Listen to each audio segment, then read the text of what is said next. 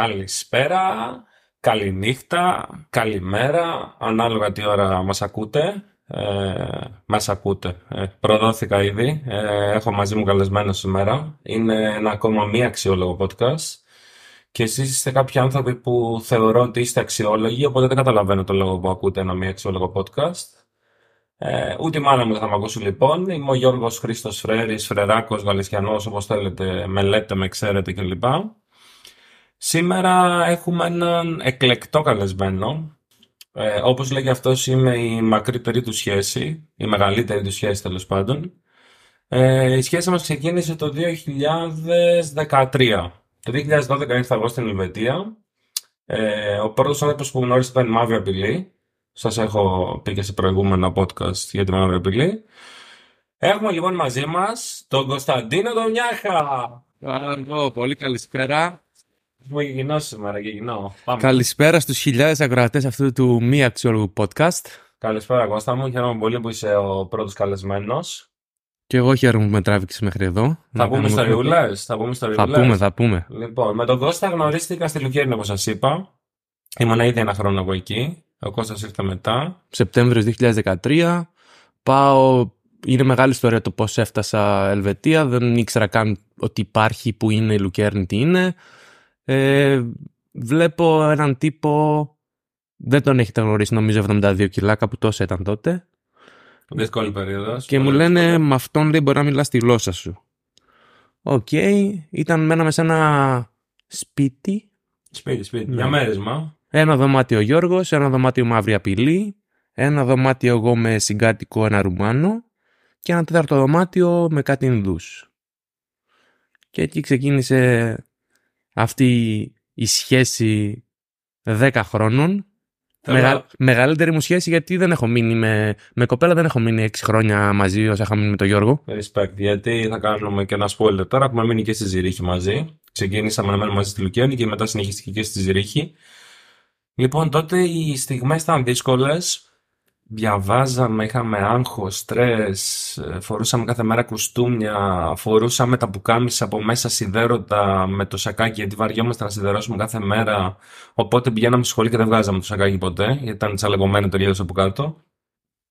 Κώστα θες να πεις για τις πίτσες; Ήταν γενικά μια, ένας αγώνας επιβίωσης που ήμασταν και άφραγγοι τότε οπότε ήταν ένα συνοθήλευμα πραγμάτων δεν ξέραμε γιατί τα κάναμε, προφανώς γιατί δεν είχαμε λεφτά. Αλλά ας πούμε οι πίτσες, βρέσκαμε στο. Πηγαίναμε στο Aldi ή Lidl, τι ήταν. Aldi. Και είχε κάτι πίτσες ένα φράγκο κατεψυγμένε, ένα ευρώ. Ούτε ένα ευρώ. Ένα φράγκο τότε ήταν 80 λεπτά. Ακριβώς. Και, και για την ισοτιμία, ρε σκυλέρες. Παίρναμε τις πίτσες, έπαιρνε ο Γιώργος Χρήστος Φρέρης που ήταν πιο παλιός σαλάμια και κασέρια, τα έβαζε, τα έψινε και τρώγαμε, μπορεί να τρώγαμε μια εβδομάδα πίτσες. Ουσιαστικά με αυτά που παίρναμε τα έξτρα, θα μπορούσαμε να είχαμε πάρει καλύτερη πίτσα. Απλά παίρναμε του, του ενός φράγκου ή των 80 λεπτών τέλος πάντων και βάζαμε τα άλλα από πάνω, οπότε μας έγινε πιο ακριβή. Απλά το μυαλό μας ήταν τόσο καμένο εκείνη την περίοδο με όλα αυτά. Ε, σκεφτείτε ότι πήγαμε σε μια σχολή τέλος πάντων στην Ελβετία, η οποία ήταν ιδιωτική και είχαν έρθει φραγκάτι από όλο τον κόσμο. Οπότε ήμασταν ο τελευ... οι τελευταίοι των τελευταίων, ο τελευταίοι οικονομικά πάντα. Γιατί από πλευρά. Επίσης, ξεχάσαμε να πούμε ότι μέναμε στον πρώτο και στο ισόγειο είχε ένα μπαρ το οποίο ανοίγει στις 12 και εμείς ξυπνούσαμε 6 να πάμε μάθημα. Κάτω το κρεβάτι μου ήταν τα drums. Ε, στο Γιώργο νομίζω ήταν η λάτζα.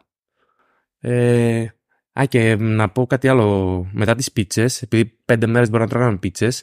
Ο Γιώργος ήταν εκεί πιο παλιός και είχε και ένα άλλο κόλπο, όταν βαριόταν τις πίτσες, ε, έπαιρνε σοκολάτες, έδινε 10 ευρώ για σοκολάτες, τα πάντα, Kinder Bueno, Maltesers, ντούμπλο, ντούμπλο, ντούμπλο. Ναι. Τα άφηνε κάποιες ώρες στο παράθυρό του, επειδή έκανε κρύο, μπορεί να είχε μείον 10 πάγωναν, και μετά μου λέγε Κώστα, έλα να φάμε. Και μπορεί να είχε το Σαββατοκύριακο να τρώγαμε μόνο σοκολάτες. Γιατί είχαμε σκάσει από την πίτσα. Αυτό, αυτό. Ε, έχουμε περάσει μέρες, θυμάμαι, μόνο με σοκολάτες. Δεν θα φάμε τίποτα άλλο. Μόνο με σοκολάτες. Τέλος πάντων, μετά ένα άλλο που κάναμε ήταν, ε, αν θυμάμαι, τα πλυντήρια ήταν στο, στο μείον Στο μείον ένα. Τα οποία τα πλήρωνες με, με κέρματα. Οπότε εμείς στην οικονομική κατάσταση που ήμασταν, με το που βλέπαμε 50 λεπτά μέσα στο μηχάνημα ότι είχε 50 λεπτά credit, και ντέρις πάνω. Παίρναμε ρούχα, κατεβαίναμε κάτω, τα βάζαμε. Εντάξει. Τώρα βλέ... βλέπουμε πεντάρικο. Και Είχα, στο είχα εγώ ένα βάζουμε. ρουμάνο συγκάτοικο, όχι συγκάτοικο. Είχαμε ένα δωμάτιο βασικά, ένα συγκάτοικο. Βασικά, Είχα- εγώ, εγώ είχα το δικό μου δωμάτιο, ήμουν από τους τυχερούς. Και ο Κώστας είχε δωμάτιο, ναι. Και αυτός ο Ρουμάνος μια μέρα ήρθε τρέχοντας, χτυπούσε την πόρτα Κώστα, τρέχα, Κώστα, τρέχα και νόμιζα κάτι έπαθε. Και μου λέει: Έχει το πλυντήριο ένα ευρώ κάτω, τρέχα να βάλουμε πλυντήριο. Και τρέχαμε εγώ, ο Ρασβάν και ο Γιώργος να βάλουμε πλυντήρια. Γενικά, σκάσαμε στη Λουκέρνη. Δεν Ε, είπες που, που, που μέναμε, στον υπέροχο Ναι, αυτό, δρόμο. αυτό, αυτό πάνω από τώρα. Σκάσαμε στη Λουκέρνη και ξέρεις, περιμένεις Ελβετία, ποιότητα, ακούς ακριβά ε, σχολεία τουρισμού, τα καλύτερα τα σχολεία τουρισμού, μπλα μπλα μπλα. Το σχολείο, τέλος πάντων, αυτό που πηγαίναμε σχολή, ήταν σε, στον δρόμο που λέγεται Basel Strasse, που επίσης ήταν χειρότερος δρόμος. Είχε ιερόδουλες, μπαρ, κλαμπ, ναρκωτικά. Αυτό. Αλλά με τα άλλα ναρκωτικά, ο άλλος βαρούσε πρέζα δίπλα σου. Τέτοια σκηνικά. Δηλαδή, είχε τύχει με τον Κώστα να καθόμαστε, να κάθομαι στο παράθυρο και να του στέλνω μήνυμα του λέω, «Έλα στο δωμάτιό μου. Για να έρθει στο δωμάτιό μου, να βλέπω το παράθυρο και ο άλλος να βαράει πρέζα από κάτω. Ε, να παίρνουμε το, πο- το, το ποδήλατο, ρε παιδί μου, να πάω εγώ στην πρακτική μου σε ένα ξενοδοχείο που δούλευα τότε και κάθε Σάββατο να σκίζονται τα λάστιχα γιατί είχε παντού γυαλιά από σπασμένα μπουκάλια. Γενικά η κατάσταση εκεί πέρα ήταν πολύ περίεργη. Δηλαδή, είναι αυτό που σας έλεγα, σκας σε Ελβετία, περιμένεις μια, μια ποιότητα παντού και σε βάζουν εκεί και λες, οκ, Βάζαμε κουστούμια, γραβάτες, κατεβαίναμε κάτω και περνούσαν από δίπλα μας. Μα χτυπούσαν τα κουδούνια βασικά οι ιερόδουλες. Έφευγαν ε, από τα μπαρ ε, 7 η ώρα το πρωί, 6 η ώρα το πρωί, μεθυσμένοι. Ε, Ελβετία. Να, ήταν, ε, ήταν μια περίεργη κατάσταση. Ε, Η σχολή που κάναμε ήταν, ε, ήταν μεταπτυχιακό για τουριστικά, αν δεν το έχουμε αναφέρει, το αναφέρω εγώ τώρα. Γενικά στη Λουκέρνη ζήσαμε πολλά. Ε, εγώ να σου πω την αλήθεια, ήταν η δυσκολότερη περίοδος της ζωής μου. Ε, ήταν η πιο μαυρίλα που έχω περάσει. Δηλαδή έχω φύγει από Θεσσαλονίκη που δούλευα bar club κλπ. Έχω φύγει από Σύρο που δούλευα ξενοδοχείο του πατέρα μου. Φίλοι, ποτά, ξενύχτια, χορούς, τέτοια και έχω πάει Λουκέρνη και είναι η μαυρίλα ίδια. Ε, αλλά εντάξει, δεν θα, δεν θα ξαναζούσα εκεί. Δηλαδή νομίζω έχω τέτοιο ψυχολογικό που δεν θα ξαναζούσα. Δεν ξέρω εσύ πώς το θυμάσαι. Καλά, εγώ είχα έρθει χωρίς να ξέρω που πάω, φούμο στα μάτια, ε, δεν είχα ιδέα τι έκανα και που πήγαινα. Ε, Ευτυχώ ήσουν εσύ εκεί πέρα, μου έδειξε πολλά πράγματα. Και όχι ότι θα ξαναζούσα, αλλά ήταν εμπειρία, μεγάλη εμπειρία. Ναι, βασικά είναι από τις εμπειρίες που λες ότι το ζήσα, έφαγα το σκατό όχι με το κουτάλι, με το δεν ξέρω με τι. Τι, το μαγειρέψαμε κιόλας Ναι. το σκάτω. Και λες ότι μετά τι άλλο, τι χειρότερο μπορεί να έρθει. Όλα καλά. Και, και θυμάμαι τώρα τις πρακτικές εκεί πέρα κάτι 14 ώρα σπαστά ε, που λες ότι με έχεις βρει τέτοιο. Με έχεις βρει αδύνατο. Θυμάμαι ε, από την τόση πολλή δουλειά, τόσες πολλές ώρες, είχα, είχα κατεβάσει τη ζώνη το πρώτο καλοκαίρι στον πατέρα μου για να ανοίξει χεμικές τρύπες επειδή είχα φτάσει κάτω από 80 κιλά, ξέρω εγώ. Πρέπει να είχα φτάσει γύρω στα 70 κάτι και, ήμουνα, ε, και είμαι 1,91. Οπότε τώρα σκεφτείτε ότι είμαι 100 κιλά, τότε ήμουνα 70 κάτι. Ήταν μια κάποια ταλαιπωρία. Τέλος πάντων, ε, το Και άλλες, conclusion... και άλλες ιστορίες έχουμε να πούμε. Και άλλες ιστορίες να πούμε. ε. Τι θες να πούμε, για πες. Έχουμε, ή θες να πεις πρώτα ανέκδοτο. Θέλω να πω πρώτα ανέκδοτο. Άντε. Θέλω να πω πρώτα ανέκδοτο. Ανεκδοτάκι. Ρε εσύ είχα φάει σκόρδο χθες και μύριζα. Μετά φίλησα τη Ζωή και μύριζε και αυτή σκόρδο. Ε, λογικό ρε Κώστα. Η ζωή έχει τη γεύση που της δίνεις. Δεν σας άρεσε.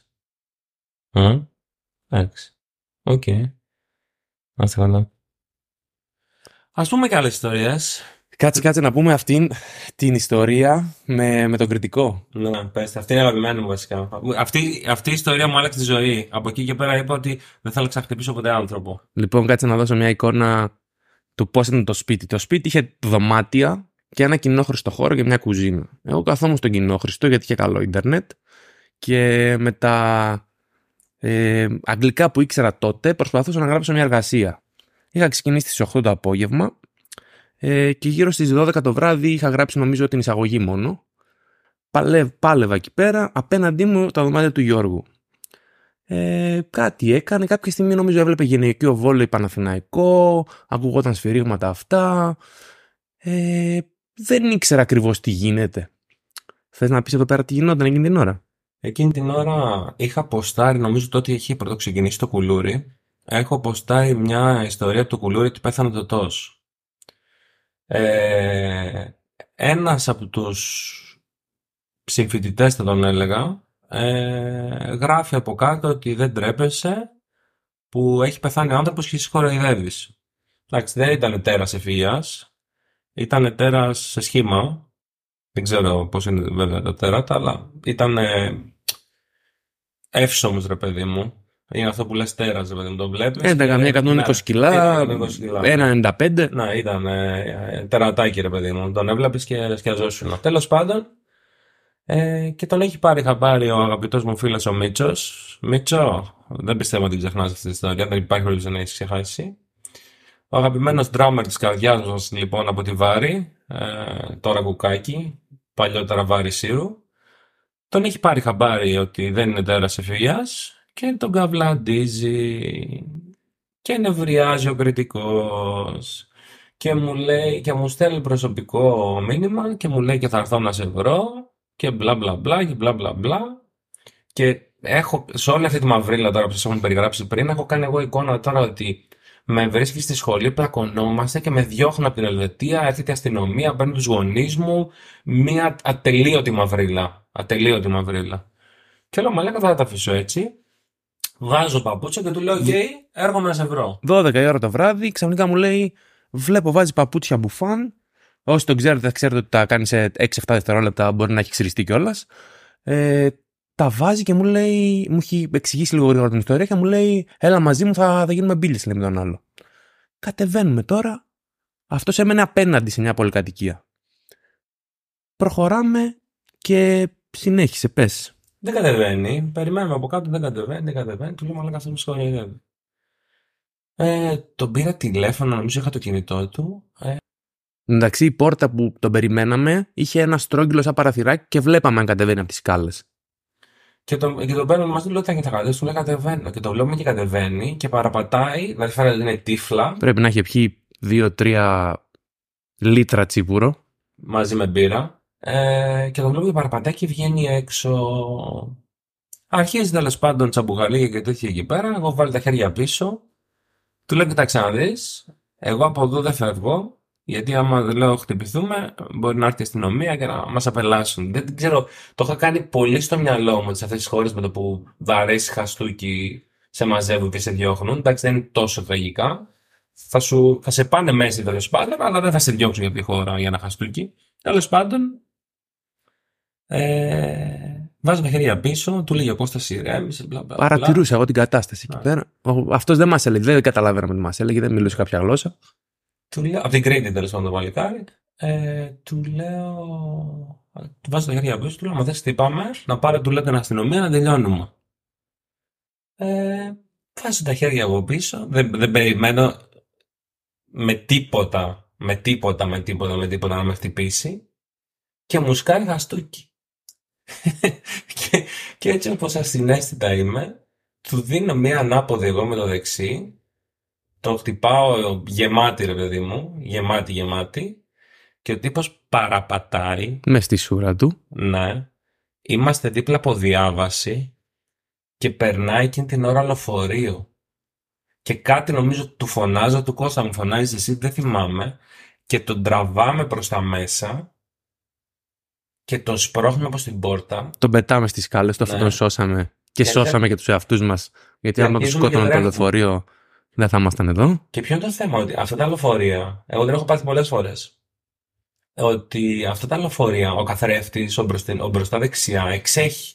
Οπότε μπορεί και να περάσει, ρε παιδί μου, να είσαι κάπου κοντά, να μην είσαι πάνω στη διάβαση, να είσαι απλά πάνω στο πεζοδρόμιο και μπορεί να σε χτυπήσει.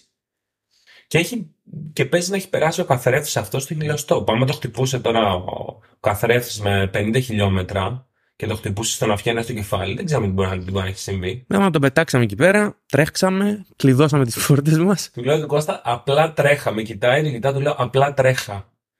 Και μετά τον πέτυχα την επόμενη μέρα σχολή. Μου λέει, εντάξει, μου λέει, σέδερα και ξαλάφρωσα. Του λέω, ευτυχώς, όλα καλά. Ε, τι άλλη ιστορία τώρα, θες να πούμε; Α, δεν είπαμε για το τρίτο δωμάτιο με τους Ινδούς. Δεν είπαμε για ναι, του Ινδούς. ναι, ναι. Τρίτο δωμάτιο είχαμε κάποιους Ινδούς. Μου χτυπάει μια μέρα στην πόρτα. Α, περίμενα να πω. Για πες. Το σπίτι αυτό είχε δύο μπάνια. Υποτίθεται το κάθε δωμα... τα κάθε δύο δωμάτια ένα μπάνιο. Στην αρχή, αν ξεκινήσει Μαρσέλ και Ινδί να έχουν ένα, εγώ με Γιώργο και Ρουμάνο συγκάτοικο το άλλο. Αν δε, Αν δε. καταλήξαμε Ινδί ένα και Μαρσέλ, Γιώργος, εγώ και συγκάτοικος Ρουμάνος το άλλο. Είναι αυτό που έχεις φάει τα πάντα, ε, έχεις φάει και καυτερά, ε, έχεις κάτσει σε παγωμένο μάρμαρο 72 ώρες, αρχίζει η κοιλιά σου, κάνει αυτούς τους ήχους, λες και έχεις μέσα δεινόσαυρους και, και μπαίνεις στο τουαλέτα να τα βγάλεις. Ε, μια, φο- μια φορά έτσι ήταν η τουαλέτα, ε, δεν θα πω παραπάνω γιατί σας σέβομαι. Σέβομαι το κοινό, ε, έτσι δεν είναι Κώστα; Έτσι είναι. Αλλά αυτοί οι φίλοι μας Ινδοί που ήταν πολύ καλά παιδιά και ήταν μαζί μας στη σχολή, ε, μια μέρα, εμείς βγάζαμε σκουπίδια κάθε εβδομάδα, κάθε τέσσερις μέρες, ένας από εμάς έβγαζε σκουπίδια. Και κάποια στιγμή τους πιάνει ο Γιώργο και τους λέει, μάγκες, λέει, τι θα γίνει, λέει, και εσείς μένετε εδώ, θα τα βγάλετε σκουπίδια. Ε, κουνάνε και οι δύο τα κεφάλια τους κάπως παράξενα και λέει, no. Λέει ο Γιώργος, τι εννοείται no. Λέει, come. Και τους ακολουθάει ο Γιώργος, μπαίνουν στο δωμάτιο και είχαν ένα κουτί Από πρέπει να ήταν από. Πρέπει να ήταν από, ψυγείο, από, από φαίνεται. καταψύκτη πρέπει να ήταν το κουτί. Και το είχαν κόψει. Το είχαν κόψει, το είχαν κάνει το γραφείο τους και αυτοί μάζευαν εκεί τα σκουπίδια τους. Και μας λέει, εμείς δεν πετάμε σκουπίδια στο κοινόχρηστο, τα κρατάμε εδώ. Κύριος. Κύριος. Κύριε, Επίσης δεν, δεν αερίζανε, δεν ξέρω αν το θυμάστε, δεν αερίζανε. Οπότε αυτοί για να αερίσουν το δωμάτιό τους ε, ανοίγανε τις πόρτες στι εσωτερικές. στις εσωτερικές. Οπότε όταν ε, μαγειρεύανε, κάνανε, βγαίναν τουαλέτα, μπλα μπλα μπλα, δεν, αε, δεν αεριζόταν ο χώρος. Οπότε με το που άνοιγες, σου ερχόταν ε, η χωματερή επί 10. Οπότε είχαμε, είχαμε περάσει δύσκολα.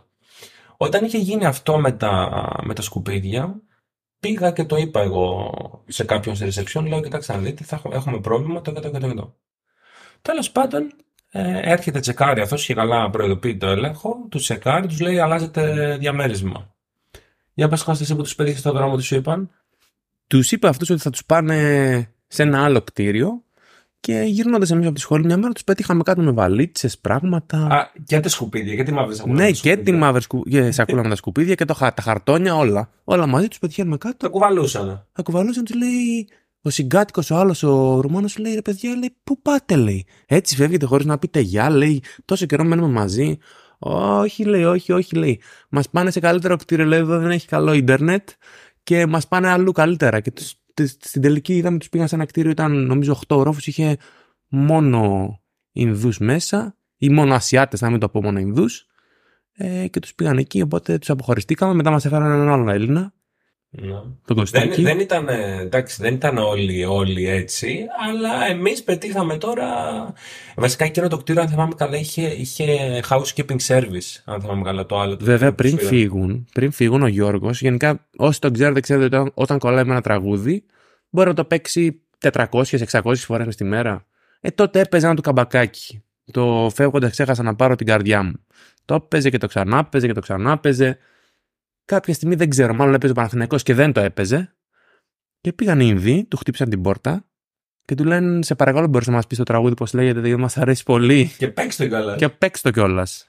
Και Οπότε να ξέρετε ότι λογικά, αν πάτε ποτέ Ινδία και ακούσετε καμπακάκι, πάρτε τηλέφωνο. Τραβήξτε βίντεο, κάντε tag. Ε, τέλος πάντων, κάντε κάτι τέλος πάντων για να το μάθουμε κι εμείς. Σίγουρα στην Ινδία χορεύουν καμπακάκι. Το, με- το έκανε, τη δουλειά την έκανε ο Χρήστος από το Φίνικα Σύρου. Ε, από το Γαλλίσα, συγγνώμη. Να. Ε, ξεχάσαμε να πούμε τι ώρα είναι, Κώστα. Είναι 6 και 20 ώρα Ζηρίχης, 7 και 20 ώρα Χαλάστρας Όσοι δεν έχετε πάει στη Χαλάστρα να πάτε για ψαράκι. και 7-21 ώρα Γαλισά. Τώρα άλλαξε. Ένα λεπτό πήγε μπροστά. 7-21 είναι Γαλισά. Να, να, να αργήσαμε. Μάλιστα. Ε, ξέχασαμε να πούμε. Να πάτε χαλάστρα για ψαράκι. Ε. Ψαράκι. Όσοι, έχετε, όσοι έχετε πάει θα ξέρετε ότι τα κουνούπια στη Χαλάστρα είναι πιο πολλά από τα άστρα. Ω, καλό. Όσοι δεν έχετε πάει να πάτε Πολύ καλό. Πολύ καλό. στα δυτικά της πόλης. Ερωτική Χαλάστρα. Και τώρα πλησιάζουμε στο αγαπημένο. Στο αγαπημένο της αγαπημένης μου Βαγγελίτσα. Στο τραγουδάκι και της Κέλλης βασικά. Κέλλη και Βαγγελίτσα είναι στο τραγούδι, λέει. Τραγούδα συνέχεια, λέει Γιώργο. Γιώργο, τραγούδα. Τώρα αυτό το τραγούδι είναι. μ, Το είχα- τραγούδι είναι από Ζηρίχη, ναι. Αυτό Ναι. είναι ζηριχιώτικο τραγούδι. Το σε ένα άλλο τραγουδήσαμε podcast, μαζί. σε ένα άλλο podcast που θα μ, ε, πούμε για τη συγκατοίκηση στη Ζηρίχη, γιατί και εκεί έχει ιστορίες. Ε, μ, θα πούμε για, το, για τις περούκες που βάζαμε και τα τραγούδια που λέγαμε. Και αυτό το τραγούδι είναι από μια φάση που βάζαμε κάτι περούκες, δεν ξέρω γιατί. Βασικά, Γενικά, γενικά κάναμε χαβαλέ. ναι, κάναμε χαβαλέ Ναι. και λέγαμε αυτό το τραγούδι. Πάμε δεν ξέρω αν λίγο. υπάρχει. Για πάμε λίγο.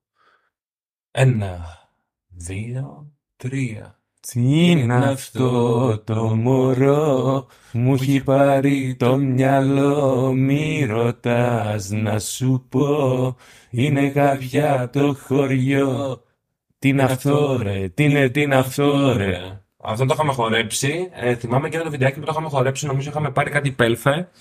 Ε, ένα μεγάλο μπουκάλι πέλφε που είχε και, και φωτάκι από κάτω και χορεύαμε με περούκες και τέτοια. Ήταν ωραίες στιγμές. Δεν υπάρχει το τραγούδι αυτό πλέον Ναι. Δεν μπορεί να το βρει κάποιος. Αν δεν μπορούμε να το, πώς να το ξαναγράψουμε εμείς; Μπορούμε να το ξαναγράψουμε. Ναι, αυτό θα, είναι- μπορούμε να το, θα μπορούσαμε να το παίξουμε εδώ, αλλά θα μας το κόβε το. Ναι, μπορεί να μας το κόβει. Είναι μια πολύ καλή επιχειρηματική κίνηση, να το πούμε. Δηλαδή, τι είναι αυτό το μωρό, μου έχει πάρει το μυαλό, με ρωτάς να σου πω, είναι κάτι από το χωριό. Το τι είναι αυτό, ρε, ταιριάζει και με το podcast. Ναι, τι είναι αυτό, ναι, ρε, τι είναι αυτό τώρα. το podcast Τι είναι τώρα, αυτό το τι είναι αυτό podcast. το ε. podcast τώρα. Είναι μια, μια αξιόλογο είναι αυτό το podcast. Τέλος πάντων, ε, Αναμνήσεις από Λουκέρνη. αναμνήσεις από Λουκέρνη είπαμε. Θα πούμε άλλη φορά αναμνήσεις από Ζηρίχη, γιατί ζήσαμε με τον Κώστα αρκετά χρόνια. Δουλεύαμε και στη μαζί. Ζηρίχη Και Δουλεύαμε εκεί έχει μαζί. ιστορίες. Και εκεί έχει Έχει, ιστορίες. έχει, έχει ιστορία πολύ.